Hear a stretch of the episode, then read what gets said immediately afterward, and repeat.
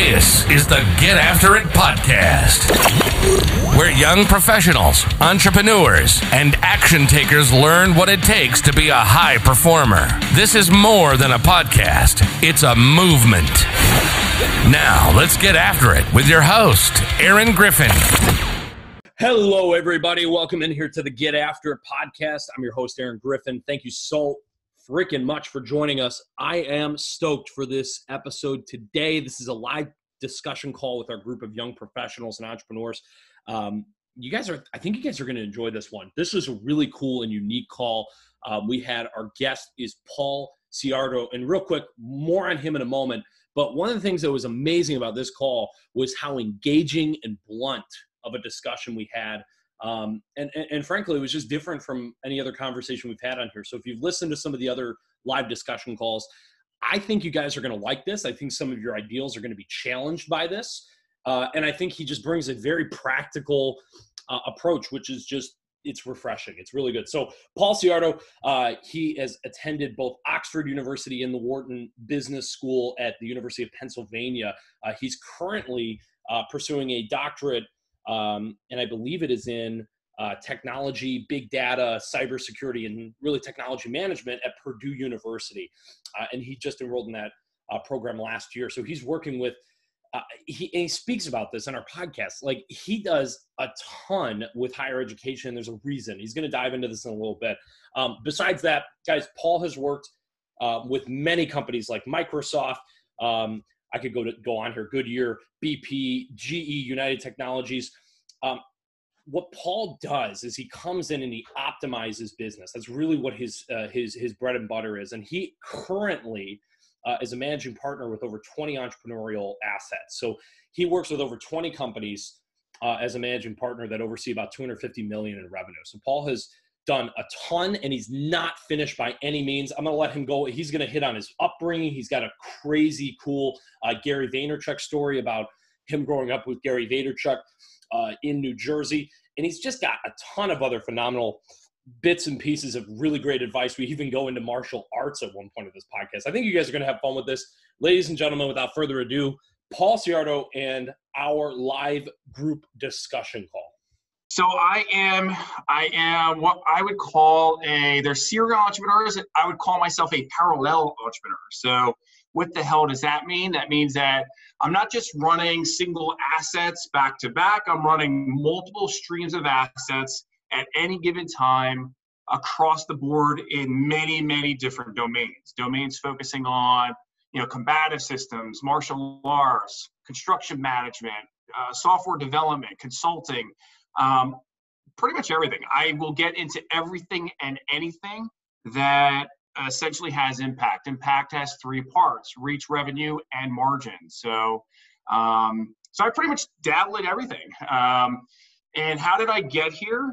Um, so I'm from New Jersey, and my background was kind of a tough one. My dad was a pretty crazy, extreme alcoholic who essentially tried to kill us when I was 12 yes, that's real. Um, to learn more about that, take a look at paulciardo.com. I have a lot of information about that out there, but that pretty much molded me into who I am. So growing up, you know, in a world of chaos, I was forced to essentially figure out how to survive, how to pretty much unlock this this never broken mindset, this entrepreneurial mindset, this survivorpreneur mindset.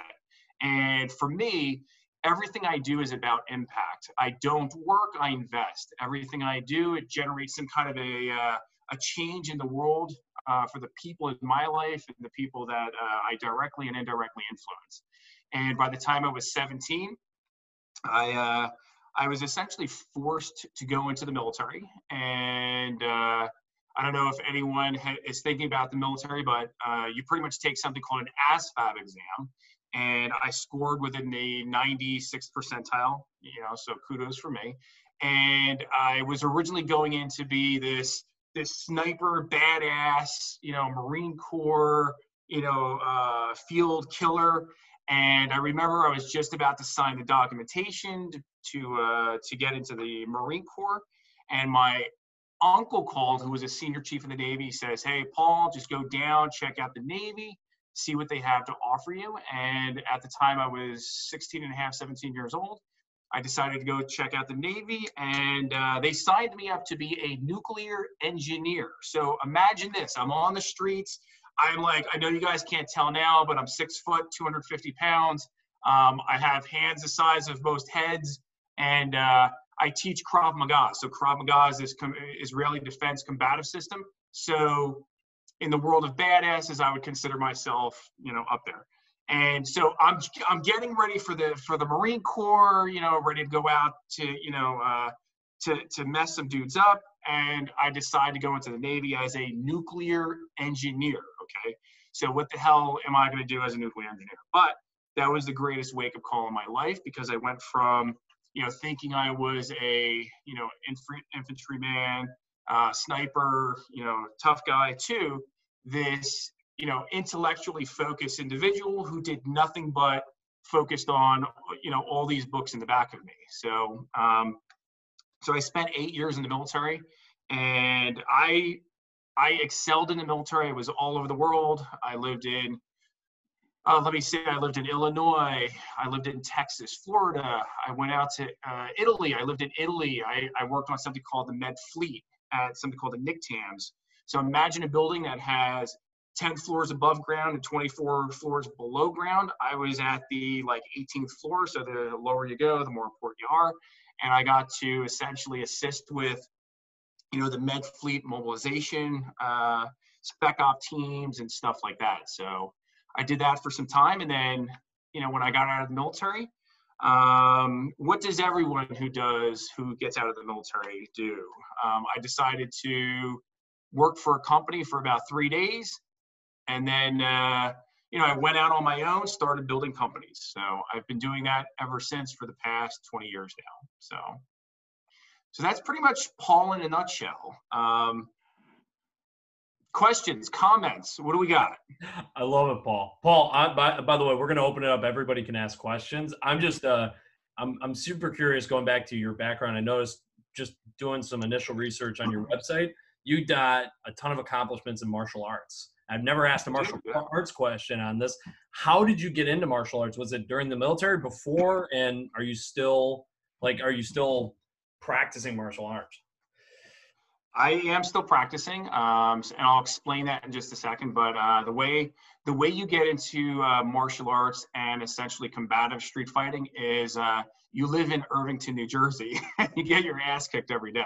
So uh, so I was a, you know, this this kid with these this big head, big ears, you know, so everyone wanted to beat me up. And uh, not until I uh, decided to fight back, you know, did things start to change. And what happens is when when you're a kid and you're getting getting beat up by your you, you, know essentially my dad beat me up a lot you know and so that was one reason you know you start figuring out how to defend and stuff like that. And then you're on the streets you're getting beat up a lot. And uh, you you start learning you know pretty much defense defensive te- techniques very fairly quickly because you know what happens when someone comes at you you pretty much curl up like a ball right? It's natural. So uh, that became nice and natural and then i figured out how to use these big hands to uh, to take care of business. Um, so yeah i started in martial arts when i was younger. Uh, i did some boxing. I did boxing and martial arts throughout the military and then um, out of the military, I did it again, and then I got into it formally with a couple of organizations. So I am a uh, secondary black belt in uh, Kenpo, and I am a brown belt in uh, Krav Maga under uh, Eyal Yanilov, which is if you know anything about Israel. So I go to Israel a couple times a year to train with the IDF, and I train with a lot of military uh, combative units around the world. And what happens is there's different levels of Krav Maga. There's U.S.-based Krav Maga, which is um, I don't know what other words to use beyond bullshit. Um, but when you go out to Israel, this is the real deal. So I trained underneath. There's a guy named Imi Lichtenfeld who was the originator of Krav Maga, who taught uh, several guys. This uh, one one named Chaim Zut, another one named Chaim Gidon, and another one named uh, Eyal Yanilov. Eyal is my essentially my mentor and one of my business partners. So uh, seven, eight years ago, I started an organization called VMMA, uh, which is a mixed martial arts combative franchise.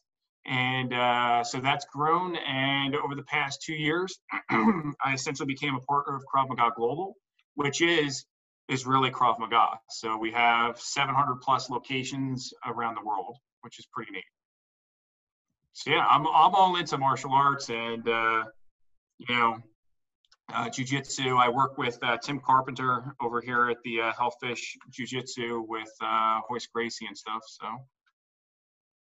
Right on, right on. Super curious on that, Paul. Do you mind taking us into? And I don't mean to ask like uh, your first failure because obviously failure is just you have to go through so many setbacks when you build something great. I'm really curious though when you were starting out and you realize you can't physically work for somebody, right? You got to do your own thing. What was it like in those first couple ventures or whatever it was that actually got you off the ground to give you some more confidence to go after some more bigger fish, I guess? Yeah, yeah, of course. Um, so let, let me first frame something here, right? Is uh, who believes in the word failure? Raise your hands. Okay, so Nick, let me ask you this: What is fa- what is failure? What does failure mean to you? Explain that to me. Uh, uh, failure would just be more. I, I, mean, I didn't think of it as a negative thing. It's more of just a learning experience, but I think it still exists. It'd be um, any time that uh, you would think something and then afterwards you would think differently, and it helps you in a certain way. So Okay. Uh, maybe that would be my best definition. I, I, like that. Tyler, let me hear from you. What do you think failure is? Yeah, I, I almost said uh, it doesn't exist, but uh, it only exists if you choose it to. It's basically, you know, if you choose to stop doing something, if you choose to stop moving forward towards whatever goal you have. Okay, so so I like both of those answers. Those are completely in line with uh, what I'm about to say. So I don't believe in failure. Okay, failure is a um, if you look in uh, at Webster's dictionary, if you look online, you know, take a look at failure. So, Eric, take a look real quick so we can go through the definition of failure. I want to just read it on uh, off the uh, off the net. So, whoever pulls it up quickest, let's go ahead and read it. But um, while you're looking for that, you got it. The lack of success. The lack of success. So, so here's the thing. So the lack of success, it really comes down to expectations. Okay. It really comes down to setting expectations for yourself and for the expectations that the others set for you. So as long as you set the correct expectations in life, and my expectation is you're always progressing forward. You're always making a step towards change. You're always creating a, a step towards impact. And if we think about impact, you know, uh, again, I'll say this: I define impact as three parts reach, revenue, and margin. Okay. And the thing is, if you keep that mindset, an investor's mindset, meaning you get a certain amount of time in life. All right. So this is going to freak you guys out, but by the time we're born to the time we die, you know, the average life expectancy is about 78.5 years, which means you have roughly 660,000 hours of life in a lifetime. You remove the time before 15, you remove the time after the age of 70. I call that non-productive time. You roughly have, and, and if you exclude sleep, right? Because we're not really productive during sleep, right? So if you exclude all that time, you're left with roughly 330,000 hours of time. So think about this. How could you fail? How could you fail in life? How could you just shut down and not progress? I mean, life is given to you. You have. Think about this. Think if you you know if a leprechaun came out of the out of the uh, his little hole and gave you a a bucket of of gold coins, right? We're each given three hundred thirty thousand gold coins in life, right?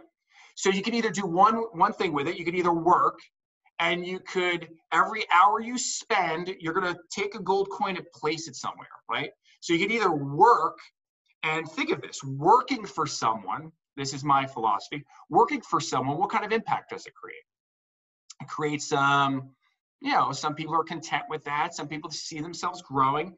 But when you give someone your time, which is the most precious thing in life, when you give time beyond a gold coin, right, you're giving them something that's not replaceable, all right? And you're helping them either someone grow, an employer grow, you're going to use that time to either make yourself grow or other people grow and have you know a massive amount of impact so that's how you have to see it and if you think of it like that there is no failure as long as you're not wasting your money as long as you're not wasting your gold coin so you know if someone decided to go you know uh, uh, shoot some heroin think of this every hour that they're shooting heroin, they're ch- being charged a gold coin. That to me is failure. That's non-progression. That's wasting life. That's wasting time. You know. So, so yeah, failure is uh, failure should be non-existent if you respect and honor life. So, so let me. First of all, that was awesome, Paul. Do you mind actually elaborating on the differences you of a business person when you got started out of Yeah. out of the army versus now and the work that you're doing and kind of like the day to day, even a little bit. Yeah. So, um, so Aaron, I don't mean to correct you on this, but it was the Navy. Navy. I, Navy. I knew that immediately. I, I knew I needed to correct yeah. myself. My bad on that one, Paul. I love all those Army guys, but you know you can't beat a Navy guy. Um, so, so I would say if I take a look at the differences between when I went, uh, you know, went into the military, when I came out of the military, and my progression towards today. So, you think when before I went into the military, I was this uh, this scared young guy. I had zero direction. No one was mentoring me. I was I was completely directionless and I wasn't hopeful on my future. You know, I didn't know what I was going to amount to. Um, I knew the route I was going down, it was probably not going to be a good thing. So you think, yeah, now you take that type of a scared, depressed, you know, directionless, you know, individual, throw them into a, you know, very structured, well organized, highly disciplined, and you know, force forward type mentality where you cannot do anything but progress. See, prior to the military, all I did was try to survive. And then getting into the military, now I took that survival mindset and I kind of converted it to not only survival, but also progression. How could I leverage this, you know, never quit attitude and also progress towards something bigger and better? So, uh, so getting into the military, I learned that uh, there's a lot of reward when you invest your time to build your intellect. There's a lot of reward when you build, you know, invest your time to build your knowledge base. And I learned that the more knowledge I gained, the more benefits I had, such as I was paid more, I had more freedom, I had more wealth. And again, the definition of wealth, guys, who understand, who knows the definition of wealth? Give me your definition of wealth, Marissa. What do you think it is?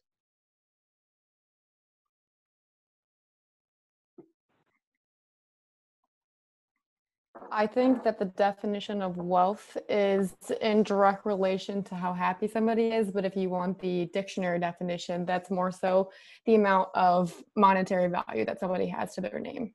Okay, I like that. I'm going to ask one more. Alex, what's your definition of wealth? There's this quote I like actually about wealth. It says the only true wealth is the wealth of the mind. I like that. Very good. I'm going to give one more to Kevin. Kevin, let me hear yours. Definition of wealth. Um, I mean, I would guess the dictionary definition is going to be whatever assets minus liabilities is that you're possessive. Um, I would say the per, my personal definition is um, the amount of time that someone has available to them that they can pick and choose do what they want with. Kevin, you hit it right on the head. So, um, so remember my initial definition. You know, when I started, you know, speaking with you guys, you know, time is the most valuable asset we have, right? So if you have the opportunity to do whatever you want with time, so let's say right now, like right now, I'm gonna call with you guys. I'm doing it because I choose to do it. You know, no one dictates my faith. There is no employer that that states what I can do. There's no amount of money that would deviate me from my path. All right, because I control my time, and my time is my wealth. Remember, how many hours do you get in a lifetime? Productive hours do you get in a lifetime, Jacob?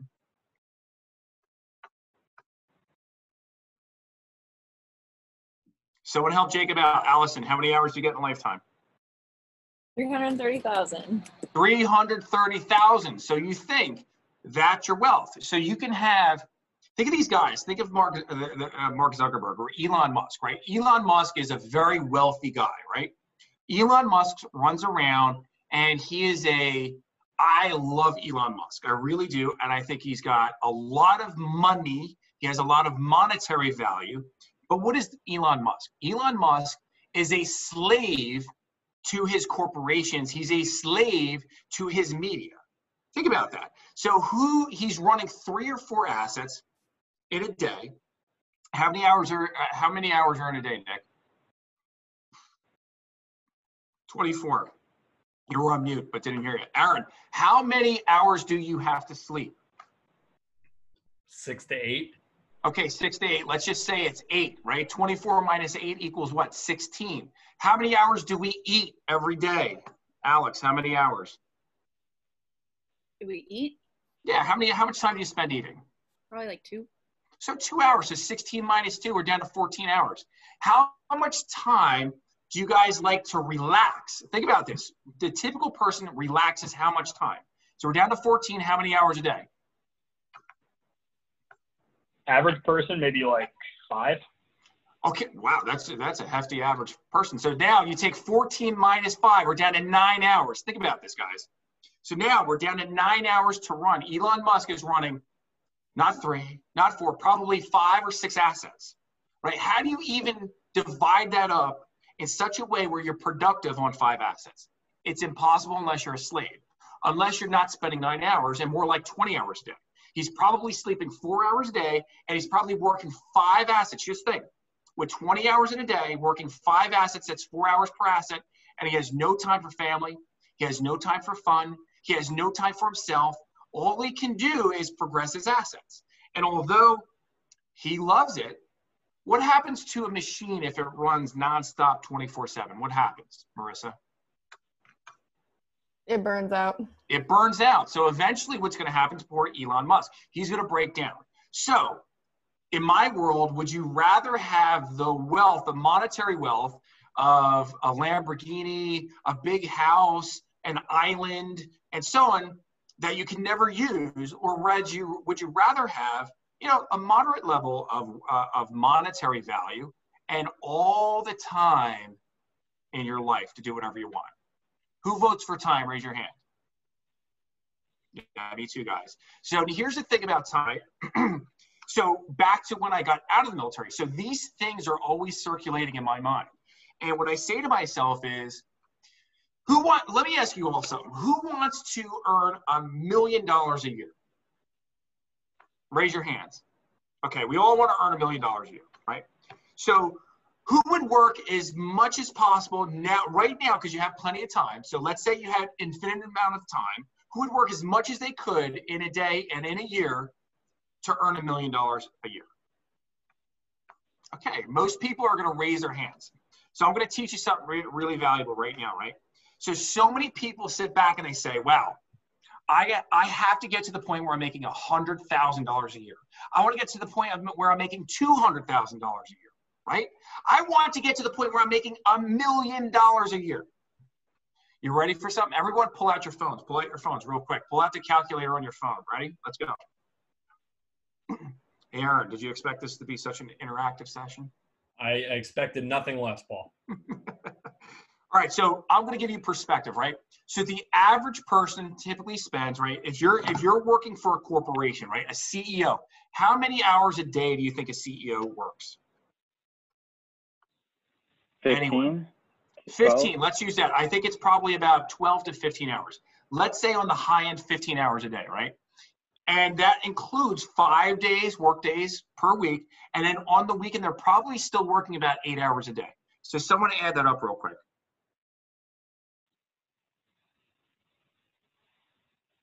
I got 90. 91. 91 Yeah, hours. So, so what I want you to do is I want you to take 91 times 52. How many hours is that? 732. Okay, four seven thirty-two. What I want you to do is I want you to take the average income for a CEO. Average income for a CEO is around one hundred eighty-five thousand dollars. Okay, and I want you to divide one hundred eighty-five thousand, and this is what it is, though, Aaron. It's about one hundred eighty-five thousand. So let's, you know, something, Aaron. We're gonna, we're gonna, we're gonna make this one of the top CEOs. We're gonna make this person earn twice the amount. Actually, let's make it three times the amount of the average CEO. We're gonna give it five hundred thousand dollars a year. Take five hundred thousand dollars divided by forty-seven thirty-two. 105.66. 105.66. So, you know what my goal in life is? My goal is every day, every day I get up, I value my time. my time to me is worth $10,000 an hour. Okay. $10,000 an hour is what I target. So now what I want you to do is I want you to take 500,000 divided by 10,000. 10,000. How did Aaron afford this session? Aaron's a friend.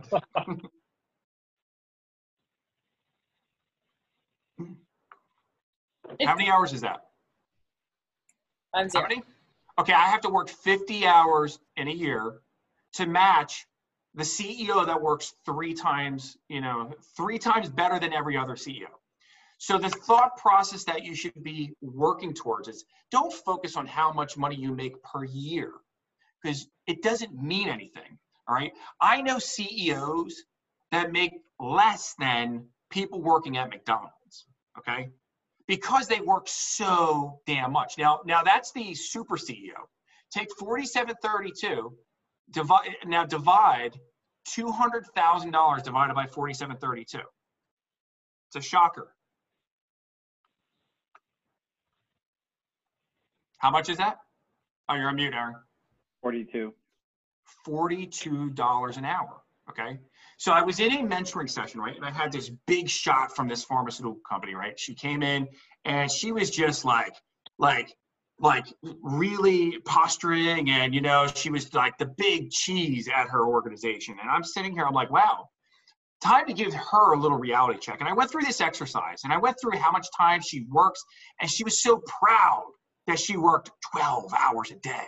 She was so proud that she worked 12 hours and then she gave she was able to come home and she was able to drink her wine and relax. And then by the time i got done with ms. Big shot turns out she was working she was making about $32 an hour right? Now think of this. I could go work at the as a postal worker right? I could work essentially 35 hours a week. I could get a lot of exercise and i could make 40 bucks an hour you know that and i can make as much money as that top executive so again things aren't always what they seem when we focus on how much money do we make per year because it comes down to monetary reward for investment or work? Are we investing our time? I'd rather invest my time and make $10,000 return on every hour minimum, minimum, $10,000 return minimum per hour versus working for someone making $30 per hour or $40 per hour. So these are things you have to think of. Don't strive to make $100,000 a year. Strive to make $100 an hour. Now, if you can get to the point of making $100 an hour, now it's life is a math game. Okay, life is about quantification, quantifying every single thing we do, and life is also about probability. All right, we all understand what probability is, right? Okay, I'm going to give you another shocker. Ready? So, what's the probability of winning the Powerball? We all know what the Powerball is, right? Are we? Are we? We're all old enough to play the Powerball. Does anyone play the uh, the lotto? Occasionally. Occasionally. When the number's real big. the number's real big, right? So, so you have a one in almost 300 million chance to become a winner of the Powerball. Did you know that? That's insane, right? So probability says, you know, I have almost an impossible odd to win the Powerball. However, you have a one in 20 chance to become a millionaire. Did you know that? I did not know that. Yes, that's that's the probability in in the world is you have a one in tw- one in chance to become a millionaire. Okay, and I believe it's one in every 16 million to become a billionaire. All right. So who wants to play the lotto versus working hard to become a millionaire? There's actually there's the same amount of millionaires are as there are blonde people in the world. Isn't that interesting? So every time you see a blonde person, I want you to think back and say, wow, there's another opportunity to be a, a millionaire, right? So, um, so yeah, so that's what happened after the military. I started seeing these things. I started seeing like a different way of of how life functioned, how life operated, and how do you get to the point of making a hundred dollars an hour? right? How do you get to the point of making a thousand dollars an hour or ten thousand dollars an hour? So if I were to show you my room here, right? Um, you know, who who listens to Gary Vaynerchuk? Occasionally, I think probably almost everyone our age, almost at this point. so I actually grew up with Gary. So Gary was uh, he was on the other side. So I came from the uh, Union High School, which is like the uh, the tough guy, tough ghetto school. He came from um, I think it was Springfield uh, High School, and I, I, I hung out with Gary a few times. Um, and there's actually an interesting story in uh, a book that I, am coming out with on when I first met Gary. Um, I was actually hired to beat him up and steal his car. So, um, so, so it's a in, very interesting story, and Gary doesn't know that because he probably wouldn't talk to me anymore. But um, so when I first met Gary, I was like, "Who is this guy? Who's this guy who doesn't shut up?" Now, now, the thing about Gary is Gary came from a family, you know, he's a, a Belarusian immigrant, and his father, Sasha, he got into, you know, um, making his money. He bought a small liquor store, made it into a big liquor store. And I remember Gary when I was, um, actually, when he was, I was 16, 17, he was 19, 20. He was going into college, I was going into the military. And I remember I would come back and I would actually work for Gary. I would work for his cousin, actually who ran the wine library out of Springfield. And uh, Gary would always come in and he would he would like talk about like being in Forbes and stuff like that. And I'm like, who the hell is this guy? You know, like what's he doing? And the uh, the interesting thing about Gary is, you know, he he's an innovator. I think he's great. I think he's he's done a lot of things right. However, I sit back and I say to myself, you know, just like the the Gary V's and the Mark Zuckerbergs, and the Elon Musks because we all know that Elon Musk, you all know that Elon Musk went to Stanford, right? He had one of the he he was essentially groomed to become what he is. If you take a look at Mark Zuckerberg, Zuckerberg went where? He went to Harvard, right? So you don't get into Harvard unless you come from, you know, uh, you know, a, a developed background and you're put into a position to progress. So Gary Vee was in the same position. So if let me ask you something, Allison. If someone gave you $3 million right now, would you be able to build something interesting with it? I would hope so.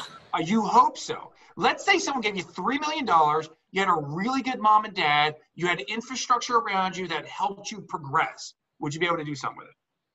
Yeah. okay, that, sure. that's Gary Vaynerchuk. So, so what people don't know is that Gary had a lot of infrastructure and stuff like that. And I'm not saying it's good or bad. So, and he was able to progress through college.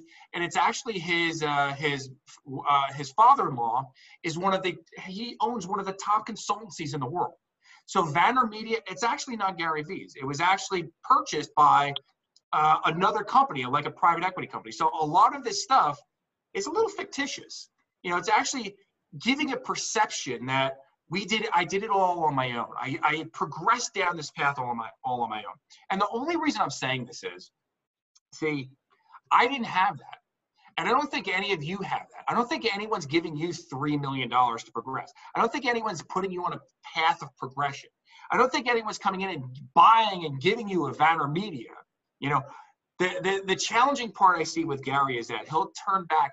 How many of you are going to school right now or went to school have we seen the videos of Gary Vee saying, college sucks. You shouldn't go to college. You should go out and be do your passion and go be a drummer on the streets of Israel and you know play the banjo.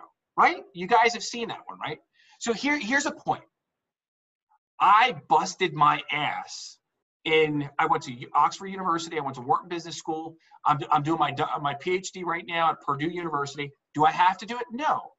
But here's the point to reach $10,000 an hour, you have to you have to get stamps. You have to build progression of your mind. You have to develop your your your empire within your your mind.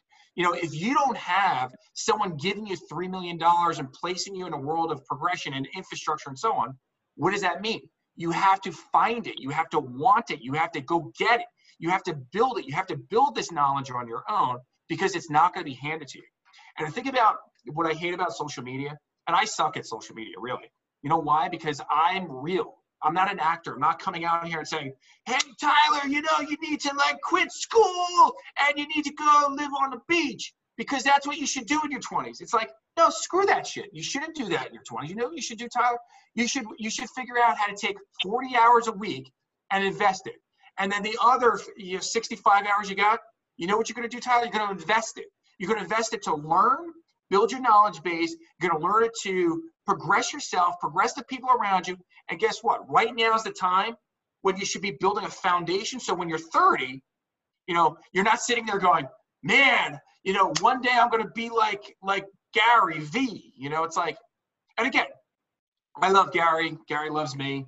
You see, I have his shoes up there in the back. He sent me a pair. I don't know why. I, I hate those stupid shoes, but um, but it's like Gary's Gary's one of the good guys. I think he's one of the good guys. But if you start looking at other guys out there, a lot of these other mentors and so on, it's not about not working hard. It's not about passion. Who believes that they should just do their passion? So, what's your passion, Tyler? Mine is uh, helping others really find their true potential and just believing, breaking their limiting beliefs and helping them move on to like the next stage of growth for themselves. Really. I love that. Allison, what's your what's your passion? Um, I'm a graphic designer, so providing design that serves people, basically. Uh, Marissa, what's your passion? I think that's a hard question because I don't have one passion, but if I had to pick one, it would probably be um, in building businesses. I love it. So here's another thing I'm going to teach you guys. It's called wealth before lifestyle. Okay. So what does that mean? So too many of these like hacky mentor, mentors online, they'll go out, they'll show you pictures of their their Lambo and they're 22 years old, 23 years old. They got a Lambo, Lamborghini. They got you know Tai Lopez with his big house and and just so you understand, Tai Lopez, he's another one that came from from his dad was a, you know had money and so on and so on. He was put on a path of progression. He's a puppet. So so here's the thing: when when it, when you're looking to you know get down the path of passion, what is passion? Passion is equivalent to like lifestyle, right? So I love to do things like this. But here's the thing if you don't work your butt off and build a foundation of, of wealth, essentially, the ability to leverage your time however you want, which requires doing what?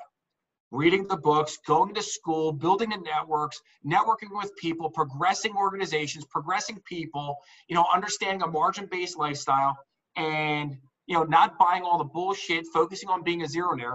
Like when you focus on that type of a lifestyle, that builds wealth, right? That's wealth before lifestyle.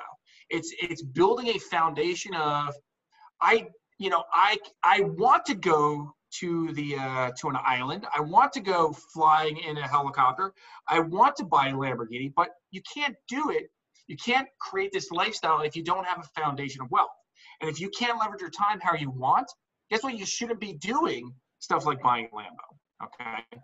So, all right, I'm ranting. that, that's great. No, that's great, Paul. Um, you guys had, by the way, if anybody wants to jump in with a question, feel free to. I've got one, but I've got one uh, more so on just your, actually just diving into your business side again, Paul. Like, yeah, yeah.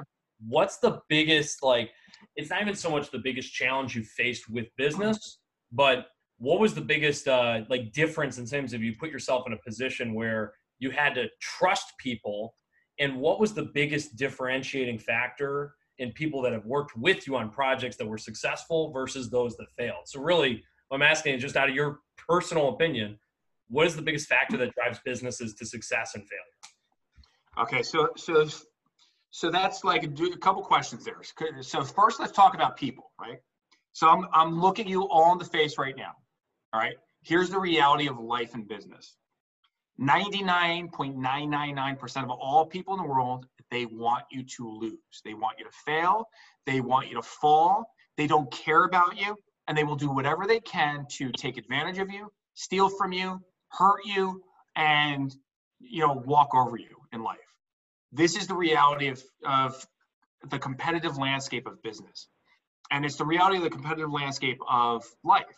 And you know what I've done is I've created words uh, such as, you know, don't ling me. I don't want to be mayonked um, and stuff like that. Because what I've done is I've named, you know, these certain occurrences in my life off of the people that have tried to screw me. And what has happened is, you know, I've been in the world of business for 20 plus years, 22 years, and you know, I had a, you know, the, the life of business prior to getting into the world of business. And the reality is, you know, my parents screwed me. You know, um, no one was there to help me. And if I can't rely on my parents alone, and I hope you all have great parents, you know, cherish that. You know, it's like it was a it imprinted something in my mind that wow, you know, if I don't have it here, where else can I get it from? And I was I would search for that trust. Those, you know, I would I would give as much empowerment to people, and I would trust people. And the reality is, every time I trusted people, it's not that I don't trust people. What happens is, you know, you got to understand that, you know, human beings are human beings, right? There's something called survival, right? So if, and you could you could you could deny this if you would like, but if if we're if we're all in a boat, right? And no, no, let's say we're all in a you know in a in in a on a firing squad, right? And they all said so, someone's pointing a, a weapon at us, and they go, "Who's the first one? Who's going to raise their hand?" No one's going to raise their hand. It's called survival. Nobody wants to die. It's instinctual not to want to die, and it's instinctual to per- try to progress yourself beyond, you know, the weakest link in society. And what happens is, think of that within business and life. You know, no one wants to be in the direct firing range of a uh, of a you know a fire coming at them. Nobody wants to be shot. Nobody wants to be destroyed. Nobody wants to lose. So in business, you will find that this is like it's wicked. It's no joke. The people you trust the most, and I have a few scenarios where I had one guy, one of my captains, I call him. He was with me for like 10 years, 11 years. I built his life. I gave him everything I had. And in the end, when I was out building the asset, he tried to create a hostile takeover within my own organization. And only because I have other trusted people I, I would work with, and I had cameras in my office, did I find that he was trying to uh, essentially screw me in the back end for extra money. Um, and, and that has happened, I don't know, 10 times, 15 times, you know? And is it because I'm stupid or too trustworthy? You know, and I think it comes down to it's a progression in life where you have to learn that, yeah, trust your team, you know, really trust your team. However, what I like to look at it is like everyone has you know so so so let's say you're running a business. So so who said they like to run businesses? Was it marissa or allison? So marissa you want to build businesses right? Think of it like this. When you build a business you're always looking for these 10 10 pieces 10 building blocks right? Because marissa you have all 10 that's why it's your business. And the way you build a business you could either hire people that have all 10 or you could hire people that have one or two or three components of the 10 things you're looking for. And instead of hiring one person that has all 10, hire five people that have two each. What does that do for you? One, if you hired someone with all 10, guess what, Marissa? They don't need you. You're going to get to the point where it becomes highly competitive. And it becomes to the point where they're going to use that survival mindset, that predatory mindset, and they're going to try to surpass you because they may see you as a as a uh, detriment to their growth, a competitor. Uh, they may see you as a weaker link once they progress beyond you. However, if you hire people that have two to four, you know, aspects of what you need to progress, guess what? You maintain the vision, you know, of how you're building the infrastructure, and guess what? Someone with two points out of ten, they're never going to progress to be a ten. They will never progress to be a ten. See, what I do is I only hire twos and fours now. And I partner with eights and tens. See, partnerships are designed to progress you both down the similar path where there's minimal liability to destroy your infrastructure. You know, and you create legal contracts and documentation to protect yourself. It's called protection. Not that I don't trust you, it's that I'm aware how good you really are. So therefore, I'd rather partner with you and create some kind of a collaboration. If you look at my assets, if you take a look at psgroupholdings.com, uh, I have 20, 20 something assets, 25, I don't know. I, I lose count these days. But what happens is out of each one of them, I hire captains, people that have, you know, let's say six out of 10. They don't quite understand the big picture, and I don't need to tell them the big picture. But I know they're going to be loyal because I'm going to progress them and I'm going to help them build wealth. All right. So so that's a that's an interesting thing on people. The the second part of your question, Aaron. Um, Bill, yeah, Yeah, no, building in with people and the people that you've worked with, what stands out as the trait that is the winning trait? And what exactly, how does that impact the success of the overall business? Like, There's, there's there's only one winning trait when it comes to building teams. I'm going to ask you all what the winning trait is. Ready? Uh, we'll start with Kevin. What's the winning trait on building a highly successful organization and team? Ready, Kevin? Communication. Mar- Marissa, Delegation. Jacob, I think he's driving. oh, Probably. that's okay. It's okay. Allison, I was also going to say communication. Nick, Yeah, I had leadership on my mind right off the bat. Tyler, Utilizing the right roles. Um, selling Alex, strengths. one more time. Say that one more time. Empowerment. Empowerment. Aaron, I'll let it finish with you. Leadership. Okay, the number one trait to build a highly successful organization. You guys ready? It's loyalty. Okay, it's loyalty because anyone you can you you can essentially you're the leader of your organization. You're the inspiration of your organization. You need people that can lead. You don't need people to be leaders. You're the leader. So you need people to emulate your leadership ability and vision. Okay, you can teach people that. You can guide people down that path. You can, you know, mentor people to do that. Management. You know, I could send someone to Wharton Business School. They'll come out and be great managers. You know, I could send them through a uh, management indoctrination program. They'll be great managers. Um, what was the other one? Communications. Communications is what? Communications is being organized and you know writing it down, having a system that documents, uh, being open, being you know just forcing communication. You could actually force communication. Like right now, if this was a quiet group, Aaron, I think he would say I did a great job forcing them to communicate. So it really comes down to the leadership and the facilitator to bring all that out in you. However, you can't teach loyalty, right? You can't teach that. And what I've learned is, you know, I would rather have a, uh, a loyal idiot than a, you know, uh, than a unloyal genius. All right. Because again, those 10 key factors. So if Marissa, if you hire a non-loyal genius, what do you think they're going to do in six months? They're going to take all your IP, they're going to learn how you do it, and guess what? They're going to go do it better than you. However, if you hired a loyal idiot, you know what an idiot is? What's an idiot, guys? Someone who is lacking knowledge. That's it. That's all an idiot is, right? So, so think about this. Can you develop someone's knowledge base? You can. So it really comes down. I think when I was younger, I was I'm an, I was an idiot. All right, I was an idiot. I was lacking knowledge. I was ignorant. I didn't understand anything that I understand today. No one was there to help me. No one was there to help progress me. But the second I went into the military, they started structuring me. You know, beyond a survival mindset. And that's the thing.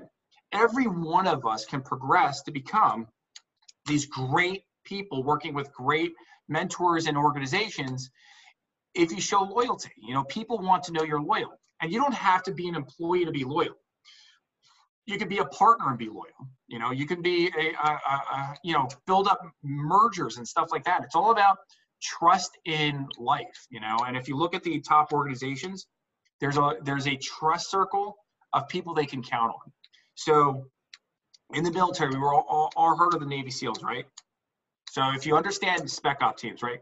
So I would again, I would rather have a good marksman that's loyal versus a great marksman that's unloyal. Because if you think about it, a team of six or ten people in the trench, right? I know that someone's always got my back. I know that someone's always got my left and my right, right? I know that I can trust that my guard is covered. And even if they're they can't hit everything that they're shooting at, they're gonna they're gonna cover my back. They're gonna make sure that a I'm not gonna get hit, and we're gonna do our best to survive as a team.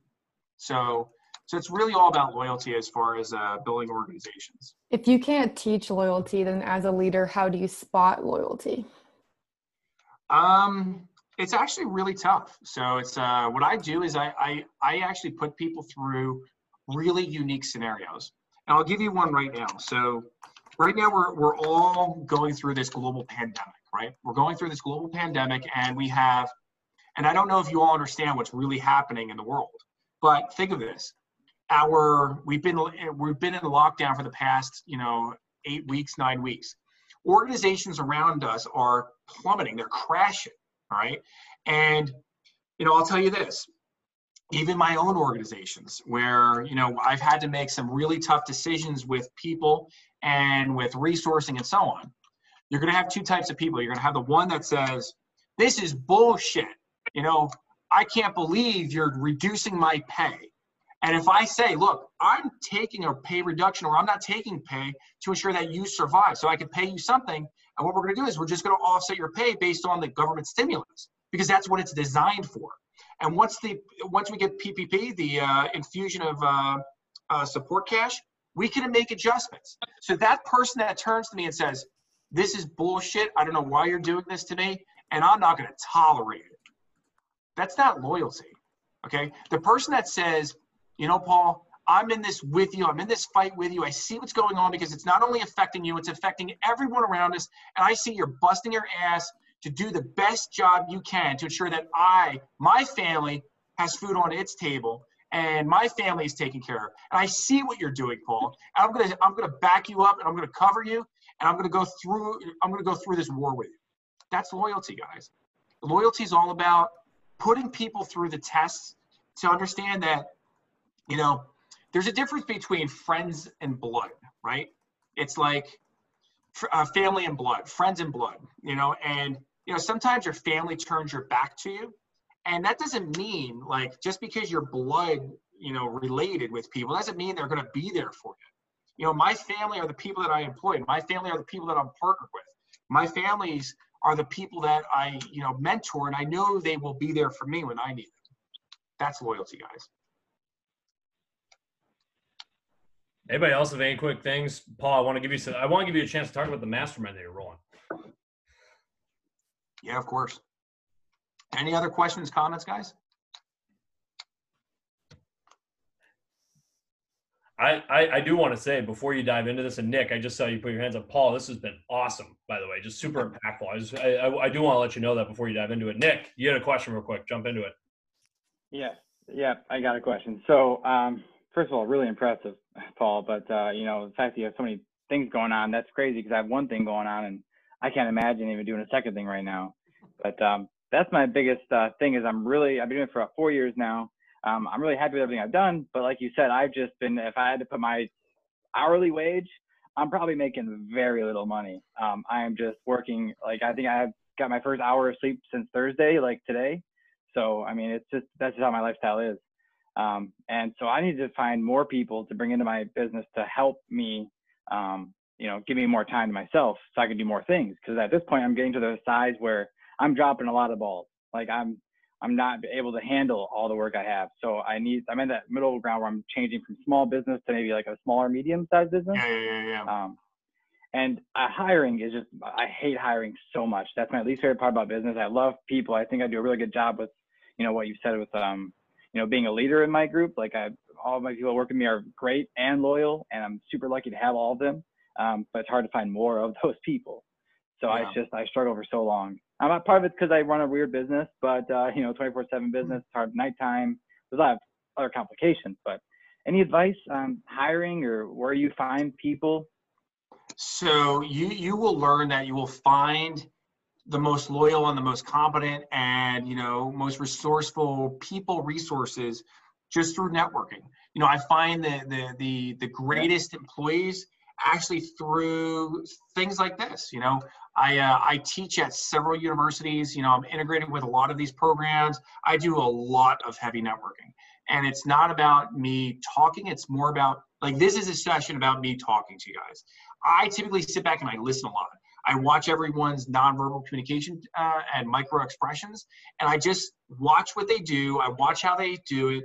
You know, I want to understand, you know, certain things about them. I listen with intent, and you know, I will reach out to people a lot. So, um, you know, it's like And here's the thing, Nick, you know, for all of you, I may be doing 20 different things in a day. Life is about hyper, hyper, hyper focus. And the thing is, I've gotten to the level in my life where I can hyper focus on vision instead of being in the trench executing. So what I've been able to do is I've been able to create an engine that allows me to deploy and build assets. And not until you have your first asset running, I think of it like this. I think of it as, you know, streams, rivers, lakes, and oceans. Right. Think of a stream. A stream is what? It's a slow flowing amount of water, you know, and if you know if a log falls in front of it, what happens? It completely disrupts the stream and it goes away. So think of think of your business like that. It's a stream, it's a fragile stream. Your goal is to make it a whitewater rapid river where if logs are falling in, you you know it can tolerate, it could still survive, and you could still progress. And the goal is to take that fast flowing river and open the channel and allow it to form into this this lake of of be, the beginning of wealth. The problem is if you take your eyes off of your lake, you know, filling it with rivers, what happens? It is eventually dries up because of you know evaporation and cycle and stuff like that. So think of it like that. Your goal is to build an ocean of wealth. The only way to build an ocean of wealth is to have many streams that are well constructed, developed into rivers that are deep channels with people, process, and tech that are helping you build this river, progress to lakes, which will eventually, you know, develop into these very, very wealthy oceans. Got it. I appreciate it. Thank you. Yeah, of course. I actually have one quick question if we have time, Aaron. Hey, Aaron, I'm actually okay with time, so if we roll a little gonna over, say- we're good. Totally up to Paul. So I I guess we're good. Marissa, let's roll. All right, awesome. Thank you. My question for you was I know that you do investments in businesses and whatnot. I- don't know like what kind of startups that you do with it, but what do you look for before investing in a business in terms of like the business structure, the people, like just could you elaborate on that? Yeah. So this is where I'm going to give a plug. Okay. So, um, so I want you all to go to mentobo.com. So mentobo.com is a it's a mentoring platform, um, which I'm building to essentially help help everyone succeed at the business of life. And there's going to be one program which is called BizAdopt. BizAdopt. Okay, so we're running this 90-day transformation program coming up in I think July. And what I'm going to do is I'm going to adopt essentially 10 companies. 10 companies, I'm going to give a minimum of $6,000 for personal progression to create stability in, so let's say, Marissa, let's say you, you came into this program. So what am I looking for? So first thing is I want to understand your passion, your commitment. I want to understand the idea, how you're building the idea, how you're looking to build infrastructure around the idea. You know, I hate people that go, I got an idea. I, I want to make a bike that flies. And it's like, okay, Marissa, you, you're not going to be able to make a bike that flies right now. So it's like, let's come up with an idea that's realistic. What's your passion behind it? And have you quantified? Is it viably? Is it quantifiably viable to progress in life? Meaning, can it create impact? If people going to want it, can it generate revenue? Can it create margin? Margin meaning that you need to have a philosophy of margin in your life where you should be putting away at minimum 25% your corporation and your corporation is a corporation so you as a corporation it has to be it has to meet the margin requirements so that's what i look for and what i'm doing in this program is i'm going to be pulling in 10 plus businesses you know so let's say marissa you're not working right now you're building your business um, so this program called BizAdopt is going to be released in the next week or so. It's going to give you six thousand dollars, two thousand dollars a month to help you live. Now, what we're going to do is we're going to take your idea, if you qualify, we're to we're to throw resources at it. We're to we're to give you infrastructure. We're to give you technology. We're to give you processes, methodology on how to build the organization as quickly as possible to get to a point of building wealth. Okay, that's what you need to do. You like every single one of you if you have a business you need to get into these into these with these pe- people that understand how to templatize li- the business of life if you understand the template of how to build a business like like you guys ever see like the, the those guys on on the web where they take the rubik's cube and they're like and it's like done in like 3.2 seconds have you guys seen that what i don't know how the hell they do that but what they do is it's a template right? They understand the template. Everything in life has a template, right? Like, think about this when you learn to tie your shoe, right? You do it the same exact way every time, right? When you when you learned how to ride a bike, you do it the same exact way. Business works the same exact way. I'm going to give you a quick comparison. Ready for this? So so one, someone said to me once, they go, "How do I know I could get a job working at a pharmacy, a pharmaceutical company, if I only worked at McDonald's?" Right? So again, we need to templatize this in life, right? You, you need to templatize how McDonald's equates to working at a pharmaceutical company. So let's break it down. We work at McDonald's, we start with the fry, we start with buns, right? We all start with buns. What do we do? We learn how to be on a production line. So we need to create a comparison with production line, you know, modeling. We go from the buns to the fries, from the fries to the grill. Every single thing you do in that model is based on a standard operating procedure. Again, these are these are neat terms you need to understand.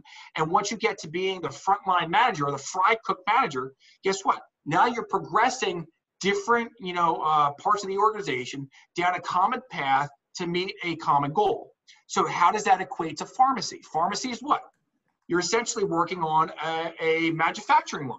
You're doing, uh, you're creating things. You're actually managing the progression of, you know, R&D and so on. So there is a deep comparison. You need to understand the template that all businesses follow. They all have an operational side. They all have an administrative side, right? So those are things we're going to be showing people over kind of a 90 day period. And the thing is, look, I went to really good schools. I've spent like $480,000, just $480,000 on schooling and, you know, millions of dollars to progress the knowledge that I have, to build the networks I have. Why? Because, Marissa, if you can do it, if you can build a business that's highly su- successful, if it takes you 10 years, would you do it? Yes. So what if I told you I can help you do it in two years? How much would that be worth to you, right? So that would be worth your time to invest to do whatever it took. What if I told you you could do the same thing in three months? So these are the things that I've learned over time that it doesn't take 10 years to make $100 million. It doesn't take two years. You can actually build a $100 million. I'll give an example. I'm working on one right now. And this person's going to be in the uh, session coming up on, on Wednesday. So we have a big session. Not uh, he won't be speaking Wednesday. Uh, he'll be in speaking a, a couple weeks from now. But uh, it's called Shras Pharmaceutical. When I came in, he was losing around eight million dollars a year. In less than four months, he's valued at 105 million dollars. Four months. There's a methodology. There's a template of execution, and it comes down to understanding valuation models, operational models, financial models, delivery models, and so on. Putting it all together in a very efficient way. So, all right, that's my plug. well, well, and by the way, Paul, what's the? Uh, so you said it starts for so it's 90 days. Is it separate from the investing in business? You guys are doing two separate things. Just to clarify. It's all going to be through, you know, PS Group, Paul Ciordo. I don't know where it is or how it's going to be done yet, really. So I know I'm, I, I'm building out the vision model and I'm putting together the infrastructure. And like, um, I'll show you guys this. So this is like you should all do this too. Like, people think I'm crazy walking around with these notebooks. It's like, but I pretty much like spec out ideas all day long. You know, and the thing is, when I have free time and I have an idea, you, you need to write it down, put it into a model of execution because what's an idea without execution? What is it? You know, what do you think an idea without execution is, Allison? I won't lie. I was signing up for a webinar on your website. So no, an idea without execution. It's shit. I, it's what? It's shit. Yeah, yeah. It means nothing. An idea without execution is bullshit. So, and what happens is, how many of us have at least one great idea a day? Raise your hand. You all have one, at least one great idea a day. Oh, you, Nick's got at least five. so the thing is, you need to execute. And if you can't execute, you know what you do? You get into groups like this and you go like this kevin what are you doing right now? Where do you want to be with your life? What do you want to do in the next uh, two years? Uh try to join a early stage startup. I would not recommend that right now. So only, only because uh, real estate is going to take a major is going to take a hit right now. Um, however I think it's a really big opportunity for everyone in a real estate startup in the next 12 months because I think there's going to be a lot of uh, surplus. You know, uh, the the, the uh, markets, the valuation of the market's going to come down, and in a real estate startup, it's going to be amazing to buy. It's going to be a buyer's market. You know, so but taking into that that account right there, yeah. So Kevin has wants to get into a real estate startup. So that right there, working in a group like this, imagine working with like-minded people and start to combine and so on. I mean, that's the goal of this kind of stuff. You, Kevin's got an idea. Let's expand the idea and make it make it a reality. That was an awesome one. That was a really awesome call. I want to thank again Paul Ciardo for coming on. Thank you for listening. If you guys thought this was valuable in any way, uh, please share this with a friend. Someone else deserves this podcast in some way, shape, or form. Share this with a friend. And if you're really touched by it, if it's something you listen to every day, please consider leaving us a review on the Apple App Store. It helps us out a ton. Rate, review, subscribe. Guys, thank you so much. I hope you all get after it this week. I'll talk to you guys. See ya.